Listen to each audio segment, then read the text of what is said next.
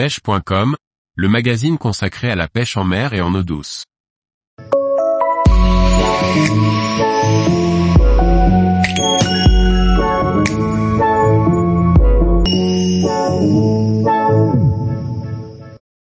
Pêche à la mouche en réservoir, pratiquer la pêche au streamer.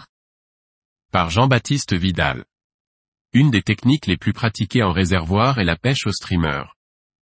Ces mouches leur permettent de pêcher à toutes les hauteurs d'eau, vitesse et de trouver rapidement des poissons actifs. Voyons plus en détail cette technique de base. Un streamer est une mouche leurre qui imite un animal subaquatique, comme les poissons, les sangsues, les grosses larves, libellules par exemple, ou les amphibiens. Il existe des streamers imitatifs, qui vont représenter une proie potentielle, présente dans le lac, rivière également, et des streamers incitatifs, qui vont déclencher la touche plus par agressivité. Un streamer peut être utilisé avec toutes les densités de soie possibles, de la flottante à la très plongeante en fonction de l'activité des poissons et surtout de la température de l'eau qui varie en fonction des conditions extérieures et de la profondeur. Les coloris sont aussi divers que variés et dépendent de la créativité du monteur et de ses envies. Les possibilités sont infinies. L'animation d'un streamer peut se faire de toutes les façons possibles. Du simple strip ou tiré, plus ou moins longue et plus ou moins rapide, à très lent ou très rapide, tricotage, stop and go, ou encore roly-poly.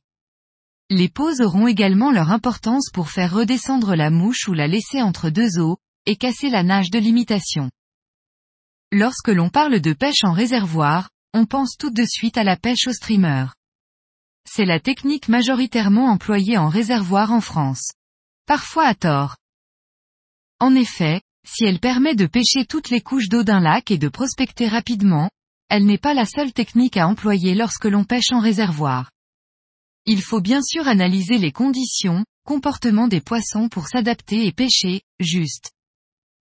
Si les poissons gobent des insectes en surface, le streamer n'intéressera pas les truites actives et fixées sur les éclosions.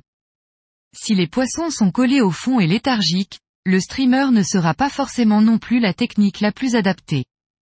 Par contre, si les truites sont fraîchement introduites, les streamers colorés seront très productifs. Comme pour toutes les pêches, il va falloir adopter une stratégie pour savoir ce qui intéresse les poissons. Se poser les bonnes questions. La pêche au streamer peut être très productive, mais certains jours, c'est tout le contraire.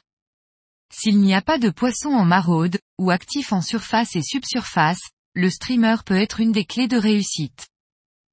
Il faudra ensuite trouver la hauteur d'eau dans laquelle les poissons se déplacent et sont actifs. Donc employer la bonne densité de soie et, ou lestage de la mouche. Puis trouver les coloris qui plaisent ce jour-là. Couleur naturelle, flashy, sombre puis une fois que votre mouche intéresse les poissons, trouvez l'animation qui déclenchera le plus de touches. Elle pourra aussi varier au fur et à mesure de la journée.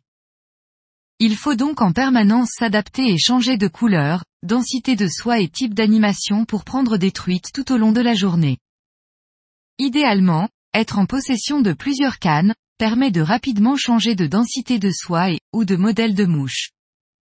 Ne pas hésiter à pêcher à deux ou trois mouches, si c'est autorisé dans le réservoir où vous pêchez, pour trouver rapidement un coloris voire même une hauteur d'eau, en espaçant vos imitations. Observez ce qu'il se passe, et également les autres pêcheurs présents. Où ils pêchent avec quelle technique allez discuter avec eux.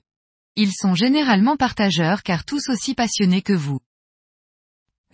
Dans aucun cas, restez sur un même schéma et ne pêchez qu'au streamer toute la journée.